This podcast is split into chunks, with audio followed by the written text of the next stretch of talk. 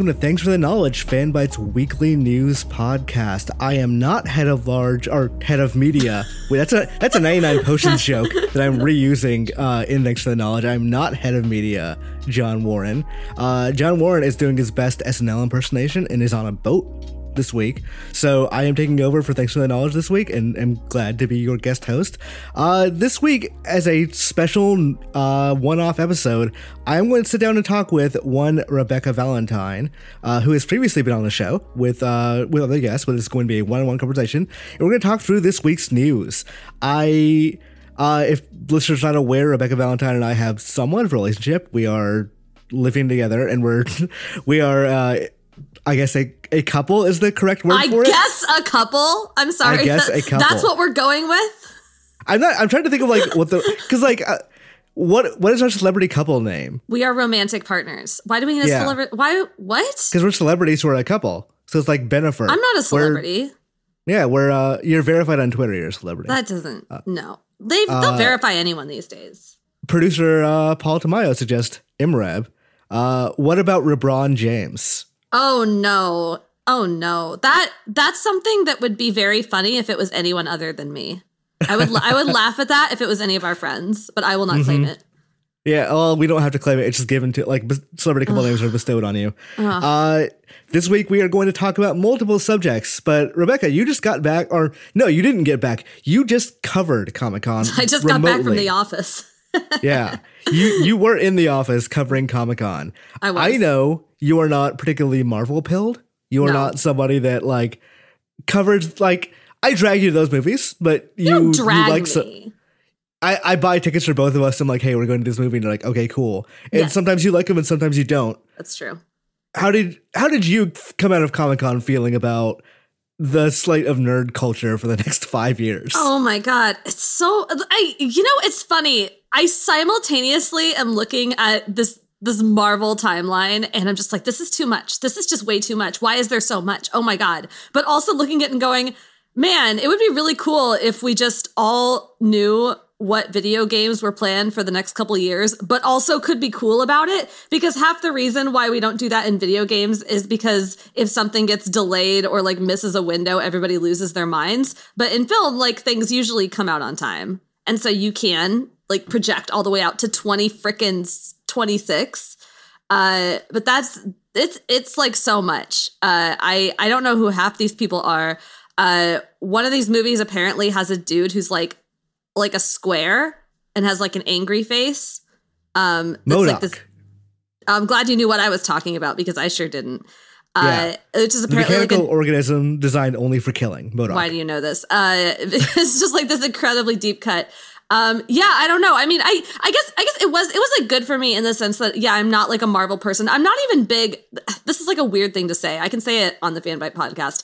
I'm not a big entertainment person, if that makes sense. Like I Right. game games and books are like the two my two touch points to pop culture. I do watch TV, I do watch movies, but I feel like I watch them like a normal amount rather than an enthusiast amount.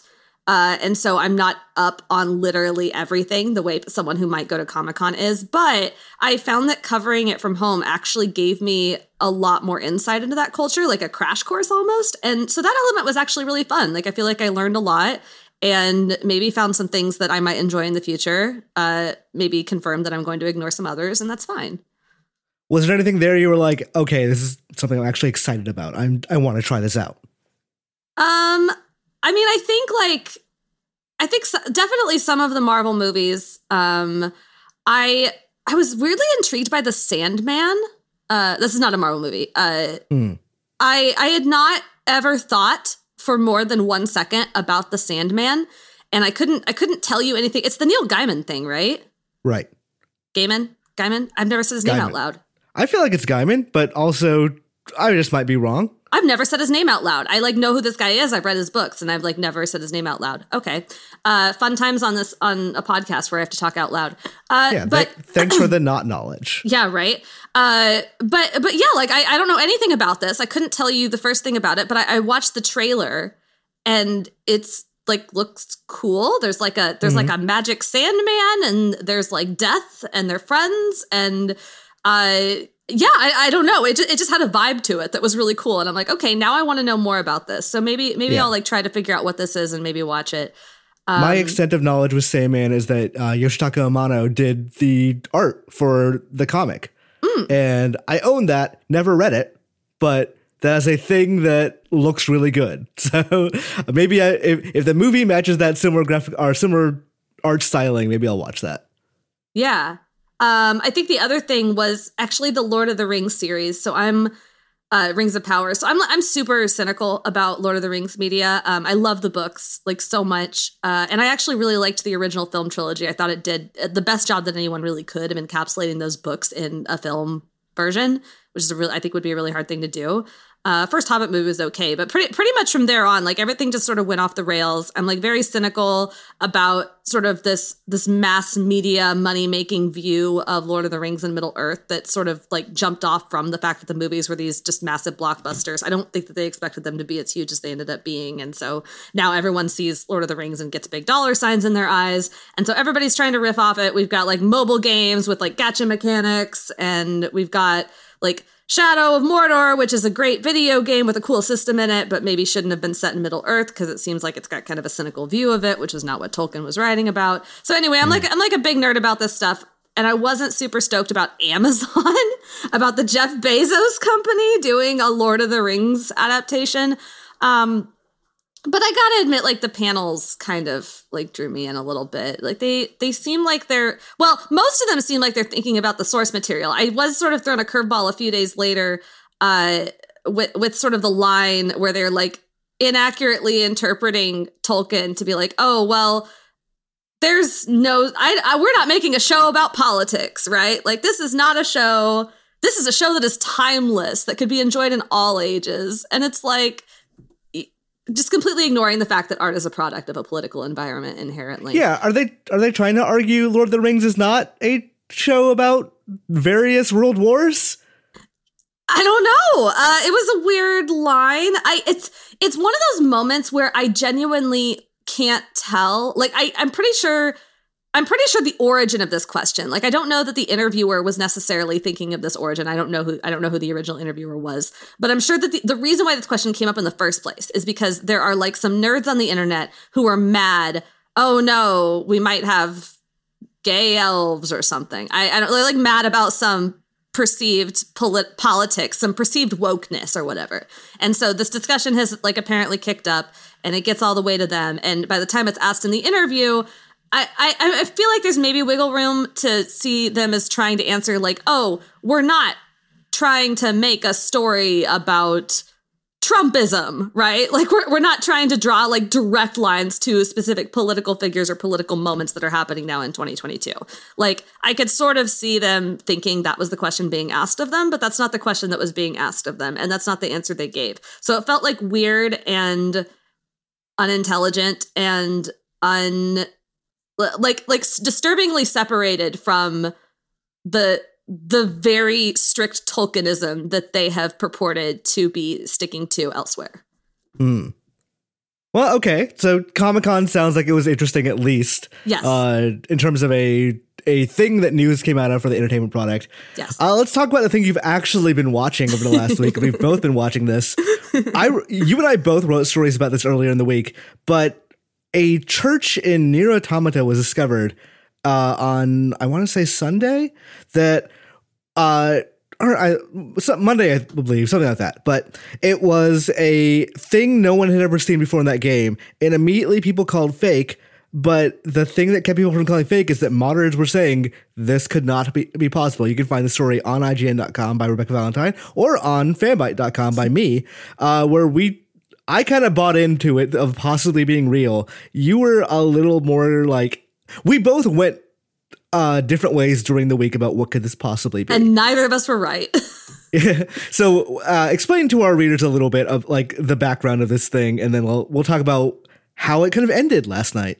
Yeah, so this saga actually began over a month ago, like almost two months ago. Uh, this Reddit user, brand new account, uh, uh, user Sad Futago, which as everyone in the community will remind you, Futago means twin in Japanese. it became a meme by the end of it. Uh, mm. They ba- they posted a thing on, I think they originally posted on a Nier fan art subreddit, and then eventually moved to the regular subreddit when they got no answers.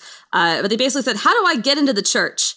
And you know, a couple people replied and were like, "What church?" Because there's no church in Nier Automata. Like, there's there's a couple places I guess that you could maybe like misinterpret as being a church, but there, there's no church.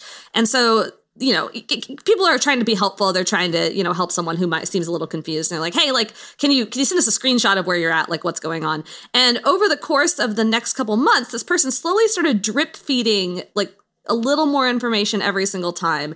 And they kind of they they positioned themselves. They seemed they were in like this persona of maybe like a kid or like a teenager, like somebody who who isn't super like doesn't have a whole lot of access to you know a lot of technology necessarily. They're claimed to be pl- playing on like the 1.0 ps4 version with like no patches uh, when when asked about that. They claim they like didn't have the ability to take large video chunks. Um, right. but as they slowly started drip feeding information out like at first it was this door in the copied city that doesn't exist for anyone else. It's like a blank wall. There's no door there and you know they they were able to open this door and drop down a really long ladder and then run down this hallway that is like this twisted Alice in Wonderland hallway with these towers sticking up through the different sides of the hallway that retract as uh, A2 runs down. And then this continues to progress. They post a little more each time. And finally, we get this long video and the, these screenshots where they enter a church and it, it's this like very it's copied city. It's like very like like stark white church with pews. Uh it's got this little bird bath with these two birds in the in the corner these two like fake like still birds not like moving birds.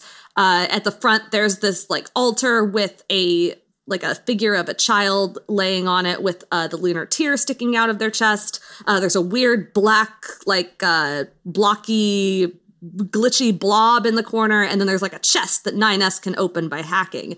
And it's this very detailed like lovely environment. And this is, does not the, the crux of this is no one else can find this. This does not exist in anyone else's game. So this person is like asking for help like how how i have gotten in here how can i help my friend get into this church? And everyone is like you can't. Like this is not a real thing. What is this?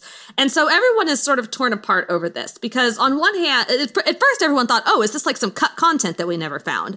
And so i mean there's a Nier modding community and a Nier like you know a, a community that has dug into the game and they data mine this thing and they they're like this doesn't exist. This is not a thing that is actually in the game. Yeah. And they they get the, this guy the pews specifically. Like everything else you could find somewhere in the game somehow. The assets, but the pews yeah. specifically were not f- like findable by data miners or modders. The door I believe as well. The door was like very elaborate. Mm, yeah. Like the the I, I don't know which door they were referring to, but like one of the doors that he goes through is like very like elaborate and is not not in the game. So so right, so so this is not a thing that exists in the game. So there there was sort of a hunt going on trying to figure out like is this is this like cut content? Did this person like accidentally get some sort of old copy of the game? like yeah i mean you know coming up with all sorts of like strange theories as to why one copy of the game might have this in it.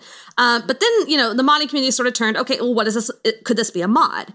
And the resounding answer from basically every single modder it, like known modder in this community is no. There's no way. We do not have the capability to do this level of stuff in Nier Automata. Like like not not even just oh we've gotten close, but no one's done it yet. But we, we have not even gotten remotely close to adding like assets wholesale or like rearranging them in this particular way. I mean, I, am not like super up on modding, but basically, like this is just completely completely removed yeah. from anything that has ever been done before. Impossible. Yeah. No way. The thing they told me is like it's beyond capabilities for current modding system, like modding tools. Yeah, and a lot of people said this. Like it wasn't it wasn't just a couple experts that were trying to convince everybody. Like it, I mean, I was sitting in the Discord and on the subreddit for all week and repeatedly over and over everybody no there's no way there's no way there's no yeah. way. Uh, so the third possibility which uh, got stoked maybe a little further than the people who were actually behind this intended uh, was that this is some sort of marketing tease. And this is the this is the avenue i went down. I thought this was a marketing thing because i like reached out to a couple people uh, i know at square enix. I was like hey what is this? Uh, and they they didn't say i don't know.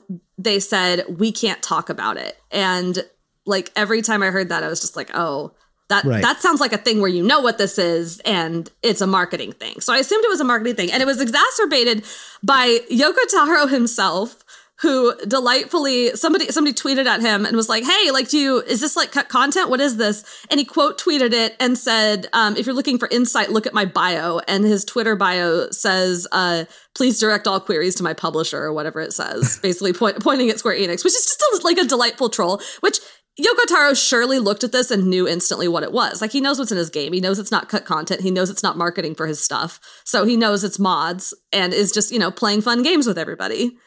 Uh, Right. yeah. So this this went on all week, just this constant escalation. Uh, it eventually turned into there was a video where he ends up he comes back uh, as 9s opens up the the hackable chest fights the the black blob. People are losing their minds because like the black blob and the the figure on the altar and the lunar tear and Devola and Popola's weapons are in there too. So everyone's losing their minds thinking this is some sort of Nier Replicant connection. Uh, he fights the black blob he wins he goes over to the bird bath in the corner.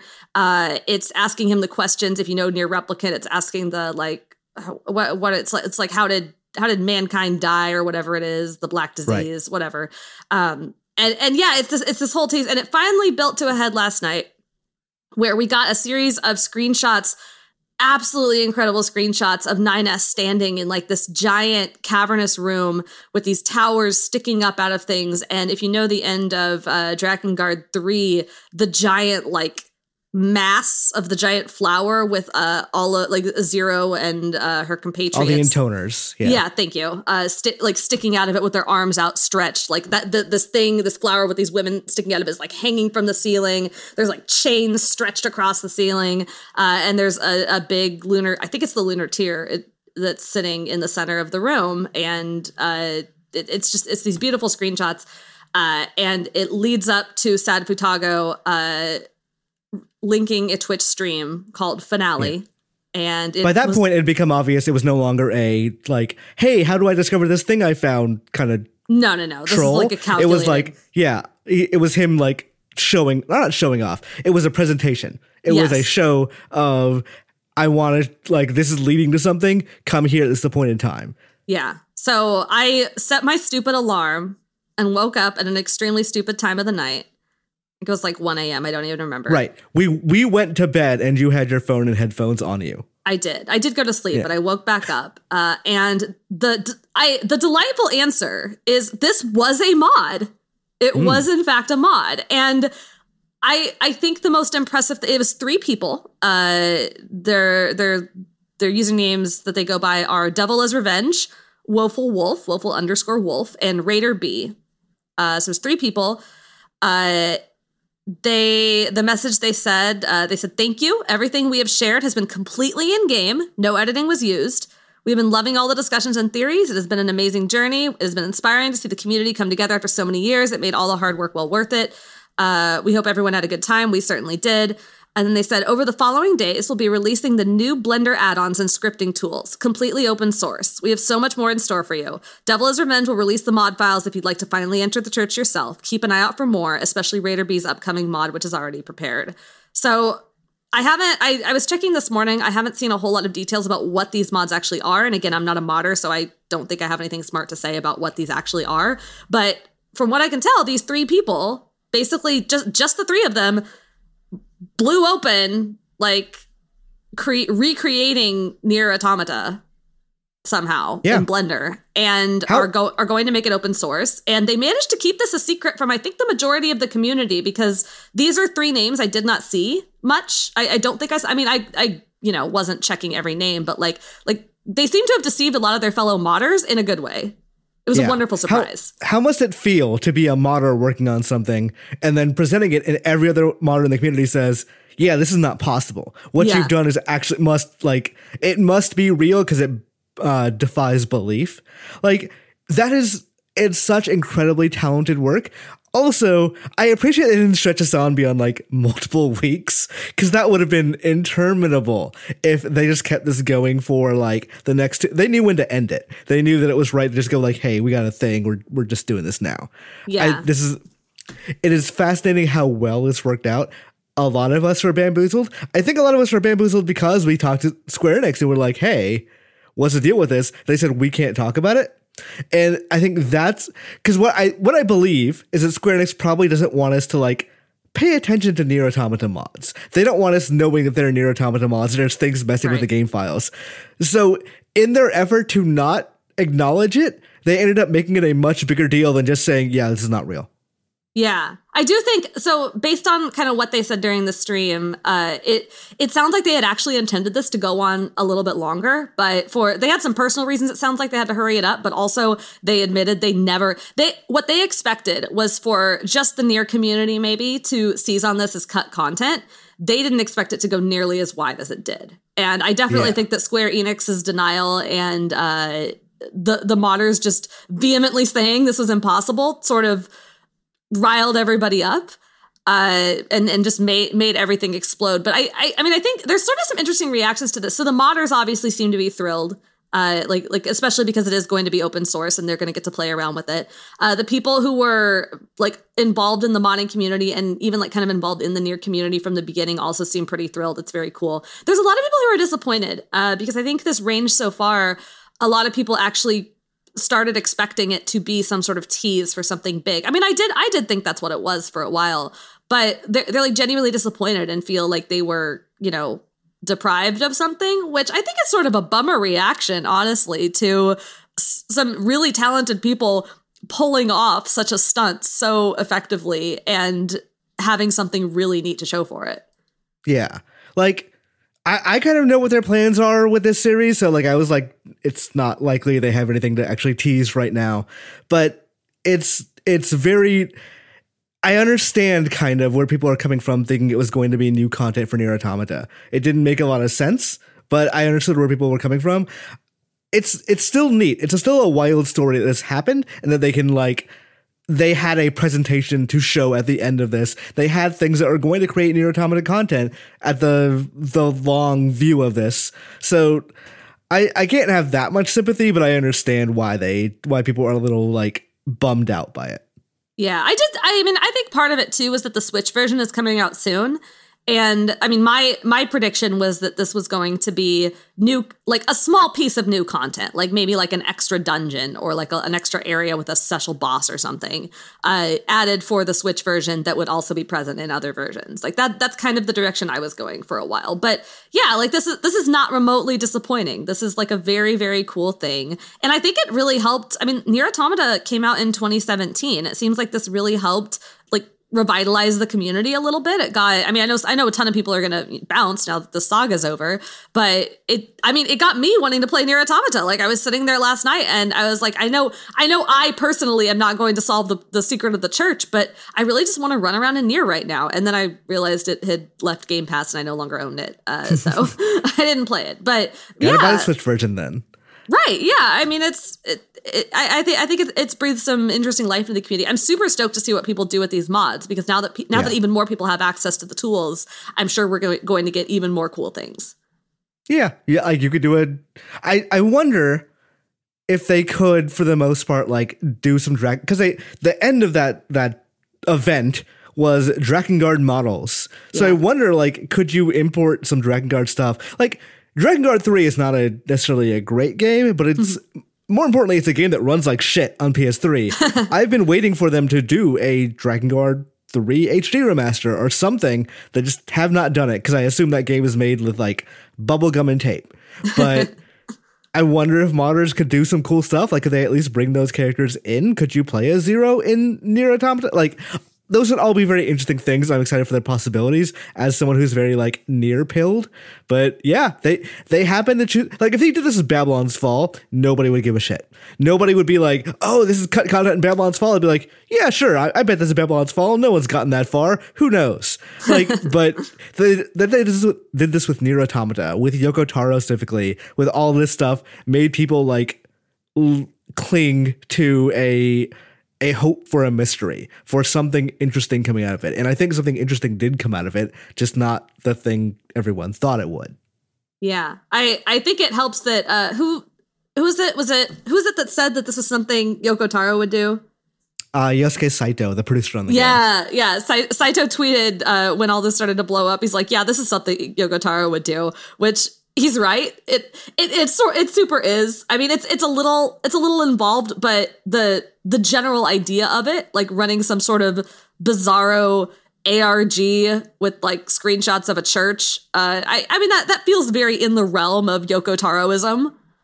Uh, Yeah. Even if even if the the details don't perfectly line up, but but the the broad strokes do. And I He's all, he Yoko Taro is also the first person to tell you he won't do something unless it's for money. So the fact that this wasn't monetized in some way makes would make me think immediately, yeah, it's probably not Yoko Taro. yeah, I mean he says that, but I I think the dude likes making cool art.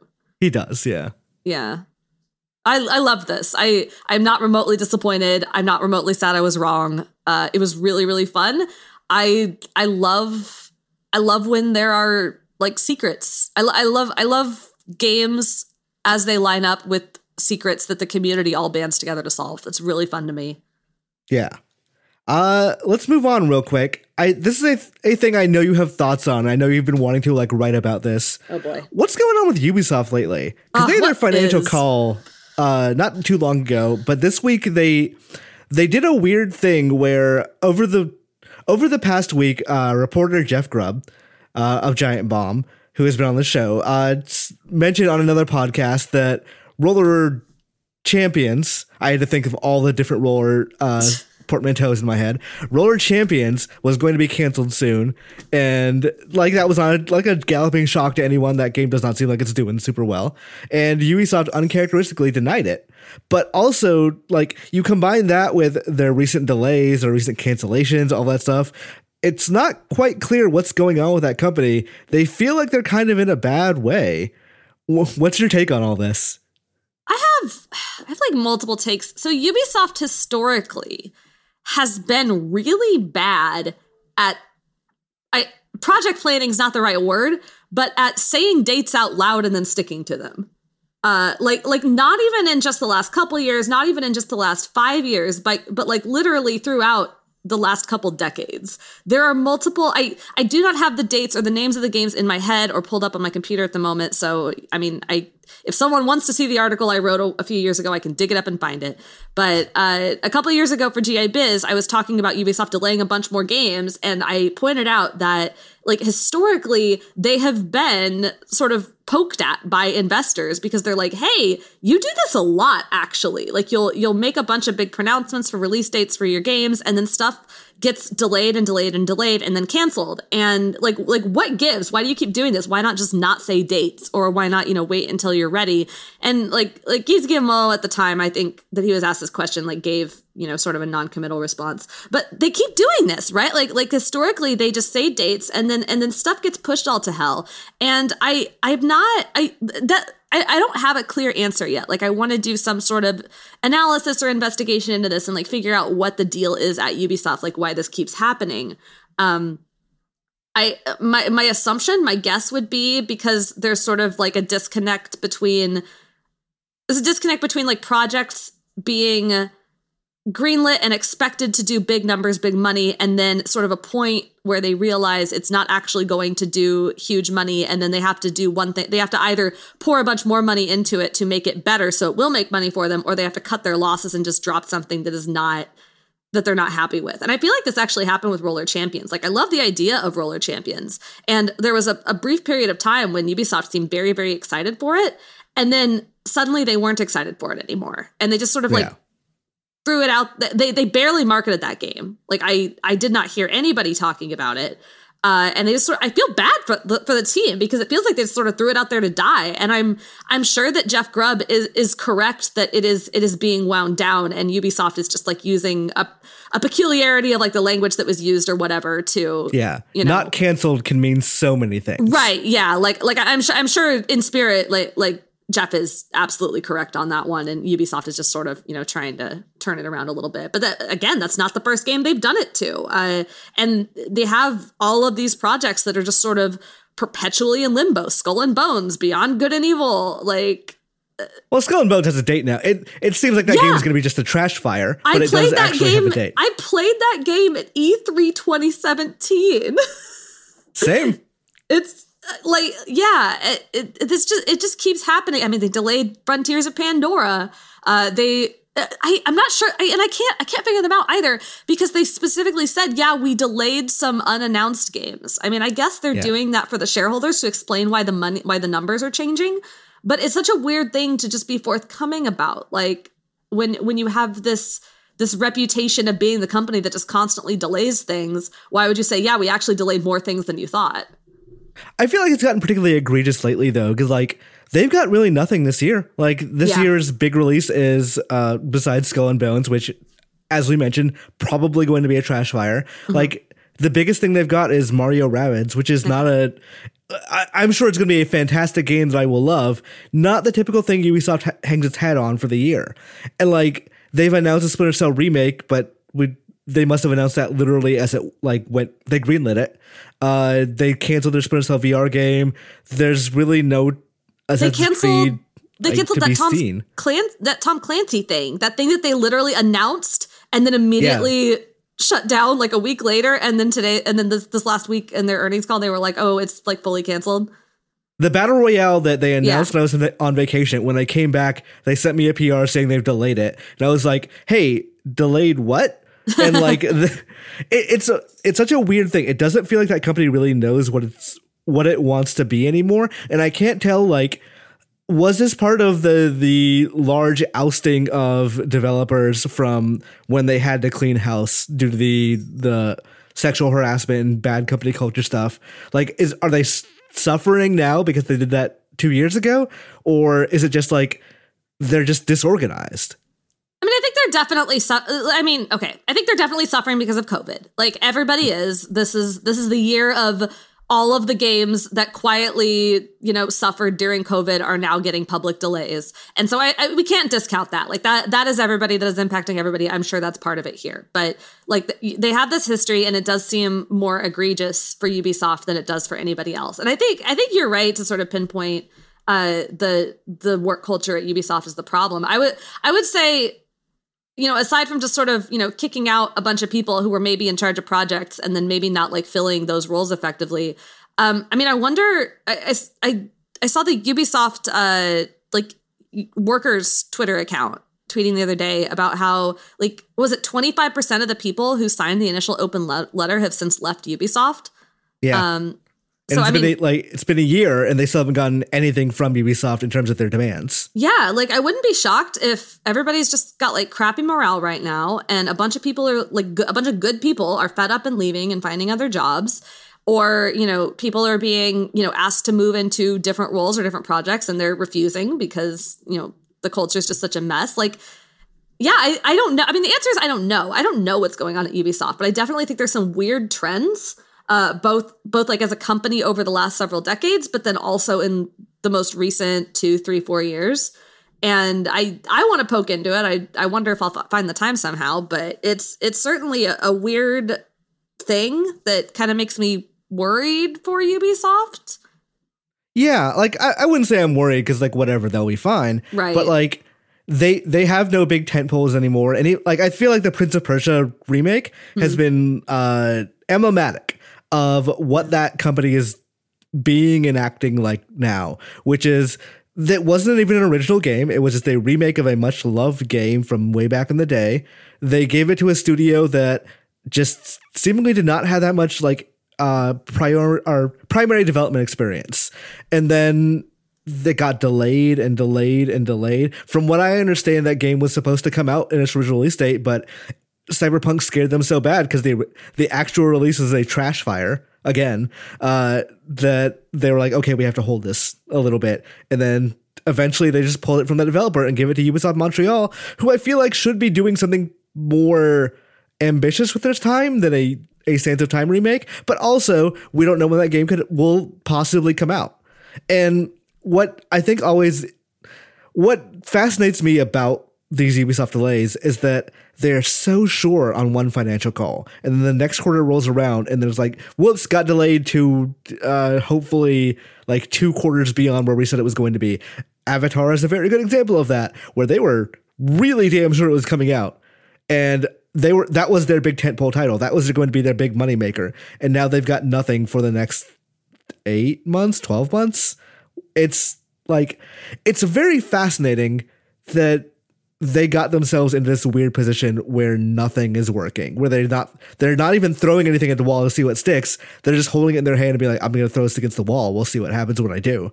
I would argue one thing is working, and that's actually Mario Rabbids. Uh, I mean, mm. that the game's not out yet, so I guess it could be a total trash fire, but I, I, I, assume it won't be, right? Like the first Mario Rabbids is very good. This one also looks quite good from everything I've seen of it, and I I think kind of part of that is because Nintendo probably has a very, very firm hand in what this game is going to be and how its development is going.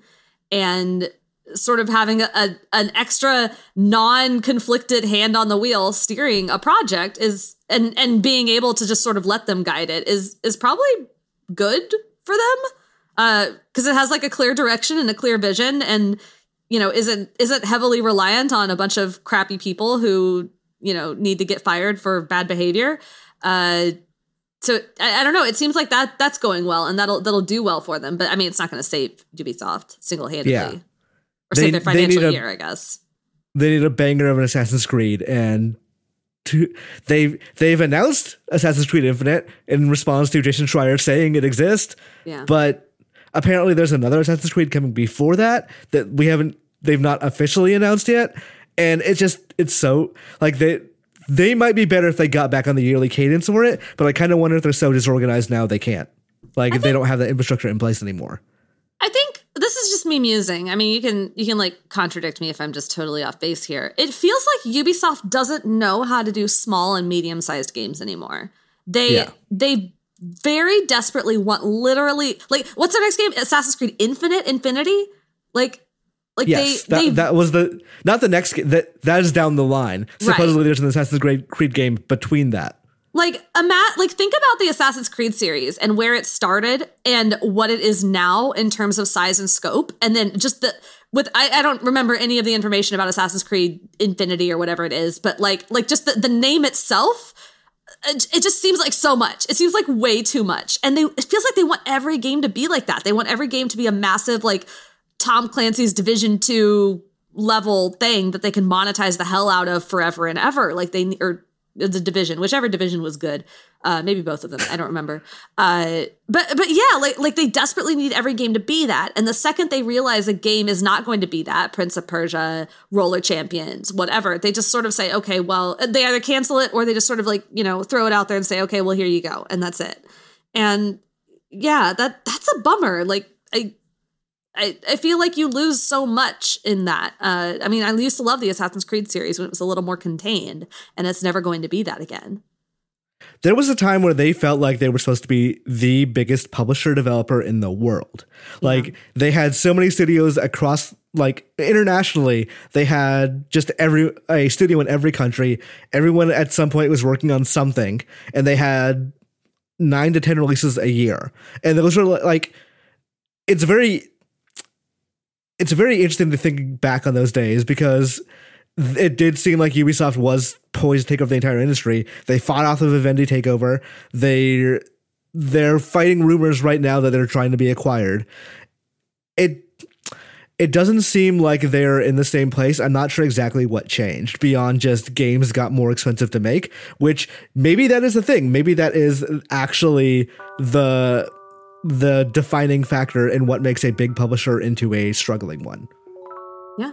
I don't know. Someone should investigate it. Maybe it'll be me. Someone should, yeah.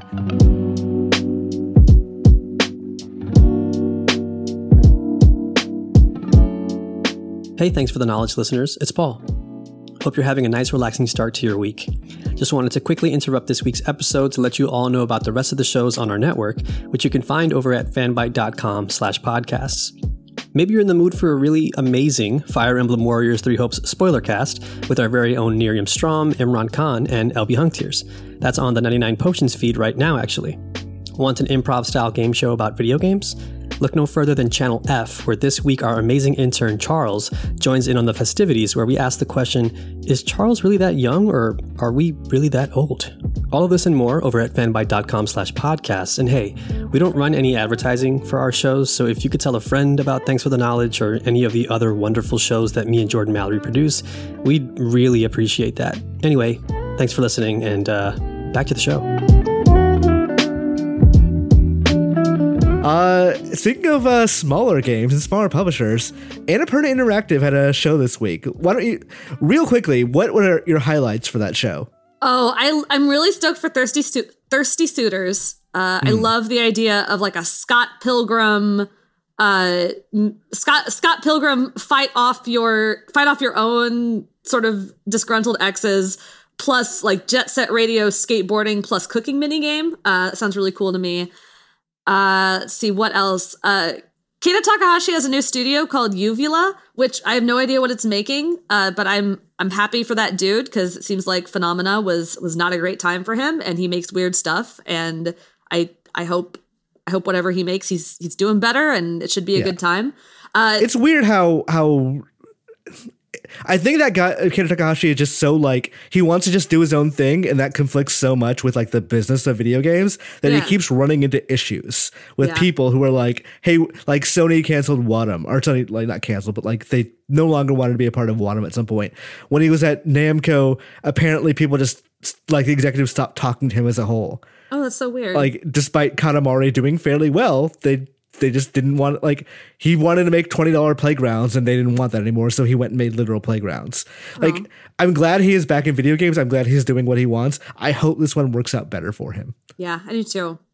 Uh, I'm super stoked. Uh, Cardboard Computer, the studio behind Kentucky Route Zero, is working on a new project. Uh, don't know what it is, no title, no nothing, but I devoured Kentucky Route Zero. I will absolutely eat up whatever else the studio makes. Like, it's so exciting. Hmm. Um, I really like the look of Flock. Gather your friends. It's this little game. Uh, it looks like a lot of this is just me like looking at trailers and trying to like discern what this is. Uh, you're like there's a little person riding on this colorful bird, kind of flying around like these very colorful like naturey landscapes, and there's like all these little. They look almost like they're, they're almost like bug snacks type little creatures. Not food, but like little little like weird bugs uh, or like little creatures all around, and you're like trying to gather them up and fly around with them. I, I have no idea what the point of this game is, but it, it looks really cute. How do you feel about Annapurna in general these days? Like, I'm, I know I'm asking this question about like multiple publishers at this point, but like, do you feel like they're they're keeping to their level of like quality and promise of you know digging out cool indie things? Yeah, I think they mostly are. I, I do think as they have grown. So th- there was a time a couple of years ago when I when I said like you know Annapurna pretty much publishes nothing but bangers. I don't know that that's necessarily true anymore, but it's also not untrue. I mean, I think They like published the worst game of last year. I feel like. Oh right, I always you know what I always forget that they published 12 minutes. Okay. let me let me get I'll, let me put a little asterisk by 12 minutes and I'll get back to that why I don't think that ruins my theory even though 12 minutes is very bad. Uh An- Annapurna has grown considerably. Uh, they're still they're still the indie publishing label, but they they publish a lot more games than they used to. And I think inevitably, once you're publishing that volume of games, you're going to not everything is going to be a 10 out of 10 game on Metacritic, right? Like the vast majority of everything I've seen them publish has been good to great. Right, like like it's all it's all pretty good at least. It's all for somebody. Uh, I I have not heard of them having any truly bad games except for Twelve Minutes. Uh, But I see how we got here. Like Annapurna is not sitting there supervising every level of like 12 minutes of, of what 12 minutes is. Like they they signed on before this thing was finished. And my I, I, I can see a world where someone comes to Annapurna with this pitch and and with these people signed on to it and you know with this prototype and they're like this is cool. Because we all did think that 12 minutes was very cool when we saw like the early demos and the promise of it. It's a cool idea. And so I totally understand why they signed on for this. Uh They, I, I, they seem very laissez-faire in general, though, because like this is not to conflate game quality with like uh, actual human issues, but they they don't really take much involvement with it when they sign and publish a game. In the case of uh, Steve Gaynor, where they just kind of like let him be, even though people were complaining directly to Annapurna about it. Well, and that that's sort of the other side of the coin, right? Like, so I, my my two sided thinking of Annapurna is I think they are very good at looking at a sea of ideas and picking out a bunch of really good ones and saying we will give you money and we will publish this. They seem to be like they, they have a really high success rate on that, and I don't I don't think I, I mean I think that high success rate has, has been muddied somewhat, but I don't I don't think it's been ruined. I think if you're picking up an Annapurna published game, it's probably going to be good to great. Uh, I am really troubled by the fact that they now have three studios that have worked with them in recent years uh, that have had like really crappy allegations come out about the work culture at those studios. Like that. Those three are full Fullbright and who else? Fullbright, uh, Funomena, and uh, Mountains. Mountains. Mm. Uh, the the it's Florence, right? Yeah.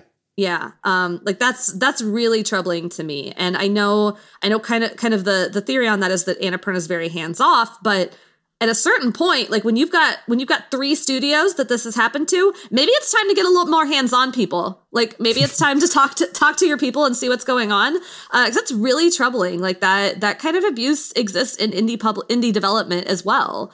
Uh, it's not just at the AAA level. And in fact, it's often easier to disguise at the indie development level because when you talk a big game about diversity and inclusion and, you know, making making games for the sake of making games and not to make piles of money, uh, it, it's e- easier to mask some pretty crappy, horrible things. And I I don't love that Annapurna has just been sort of quiet about all of this. And so it, it sort of makes me that that's the thing that makes me hesitate a little bit. Not 12 minutes, but but the fact that they seem a little bit reluctant to either vet the people they're talking to seriously or I mean, you know, you can't you can't always know. Like I mean, people people hide these things very effectively, but when it happens, very vocally condemn it and say, "Hey, like we this sucks. We will never work with them again." Oh my god.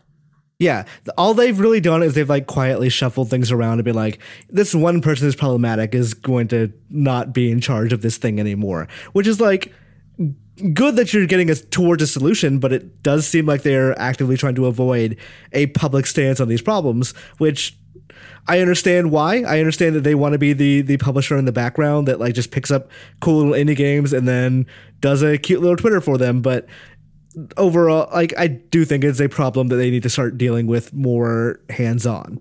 It super is, yeah. All right, Red. Before we we uh, finish up here, uh, I wanted to ask you. Mostly, honestly, like I'm pretty sure I know the answer to this. One because you told me when I asked you this question earlier. but do you have a game of the year so far?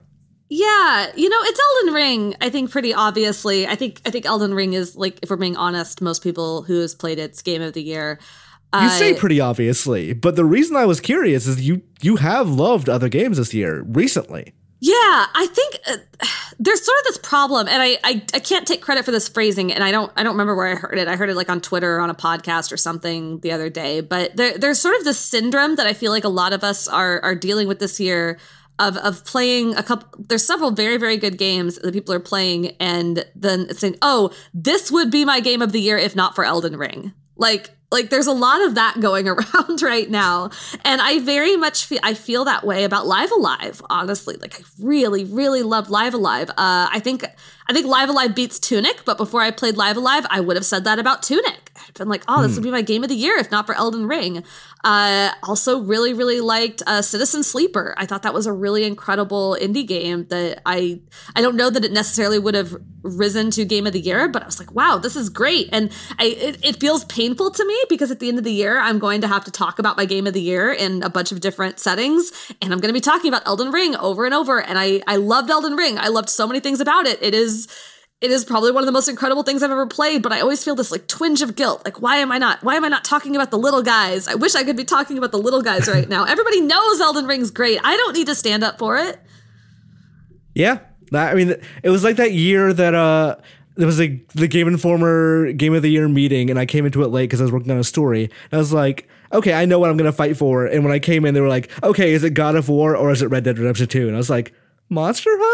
And by that point, nobody was talking about Monster Hunter.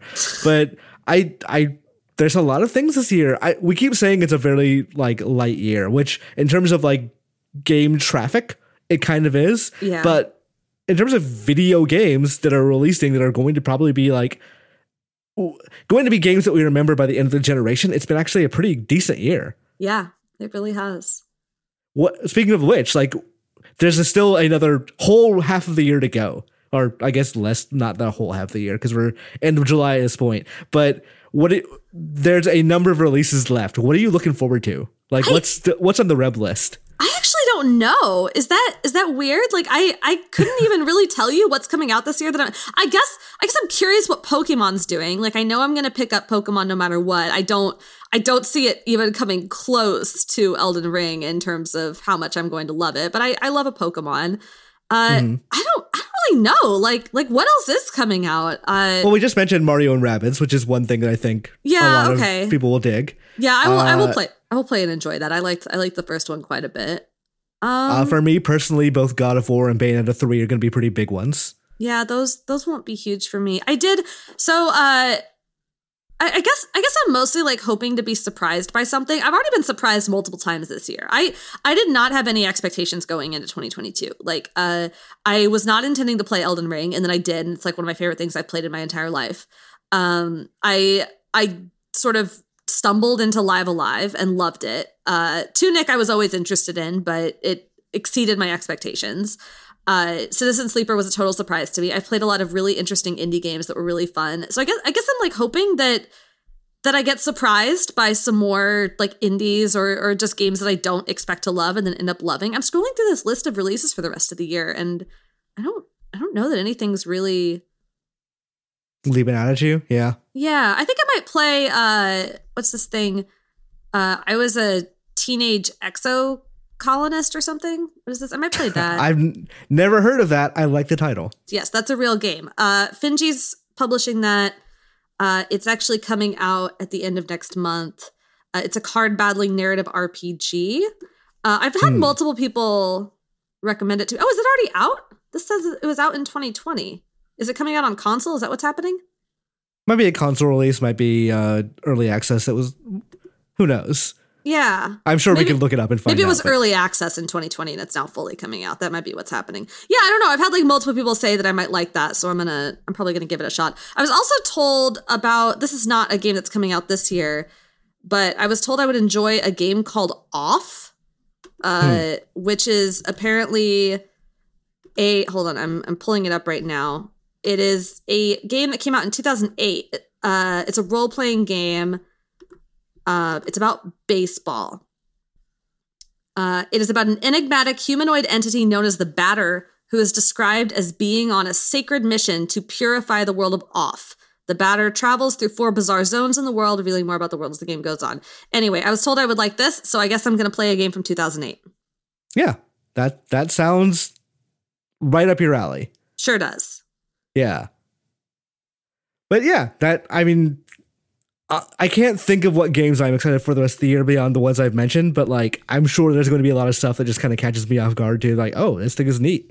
This thing is a thing I am. I I find. Uh, will probably crawl its way in my game of the year list somewhere along the way. Yeah. And that's good. It- it is good when you don't know what's going to be on your game of the year list in January of the year. Oh, Harvestella! I forgot that was coming out this year. That Square Oh, Enix uh, life Yeah. sim farming thing. I'm stoked I was about going that. to say, I was going to say maybe it's going to be some weird Square Enix game that, but they have like five more games coming out this year inexplicably. I'm on a Square Enix kick right now. I don't know what's going on. I, pl- I loved You- Chrono Cross uh, and Radical Yeah. Dreamers when I played the Radical Dreamers edition. Uh, I love I love Live Alive. I've been thinking about Nier a lot lately. I'm currently playing through Final Fantasy VII Remake, and now I'm excited for Harvestella. Square, Square Enix, uh, really speaking to me in 2022. It they've had a very quiet comeback story. It's not been as like dramatic as Capcom's has been, but like honestly, most of the stuff that comes from Square Enix Tokyo has been good, like good to great. Yeah. Is So- is AEW Fight Forever this year? I do not believe so. I believe it is next year. Okay. Well, whenever that comes out, I've never played a wrestling game before, but I want to be Orange Cassidy. Everyone wants to be Orange Cassidy at least some point. Inside you are two Orange Cassidys. the the one that's actually fighting and the one that's sitting alongside the ring going, yeah, whatever. yeah, whatever. All right, with uh, Rebecca Valentine, news reporter for IGN, which is a thing I realized somewhat mid mid podcast. I never mentioned that you are news reporter for IGN. So I wonder if anyone came to this podcast being like, "Why is everyone just talking to this person? This random like, person. What what do they why know? Is ta- why is Imran talking to his girlfriend? But news reporter for IGN, thank you so much for joining us, and thanks for the knowledge. Thank you for having me. Love to be here. That's been this week's Thanks for the Knowledge. I've been your host, Imran Khan. Your regular host is John Warren. Uh, he will be back not next week, but the week after. Uh, this has been a special one off episode, but if you liked it, if you want to talk more about uh, Fanbyte or Fanbyte things, you should go join our Discord at fanbyte.casa. If you want to talk about this episode, you could happily add us at Fanbyte media. You can add me at Imran ImranZOMG. You can add Rebecca Valentine at Duck Valentine. Uh, our producer, Paul Tamayo, you can uh, at, at Polymayo on Twitter. And I would love if you just checked out other Fanbyte podcasts as well, like 99 Potions with both John and I are on, Channel F, which is a ga- show about video games and trivia and video game trivia as well, and plenty of other things on Fanbyte's Oov Fanbyte's portfolio of various shows. Also, just check out our website. The Nier th- story we talked about, also there. So it was lovely having you all this week. Thanks for listening.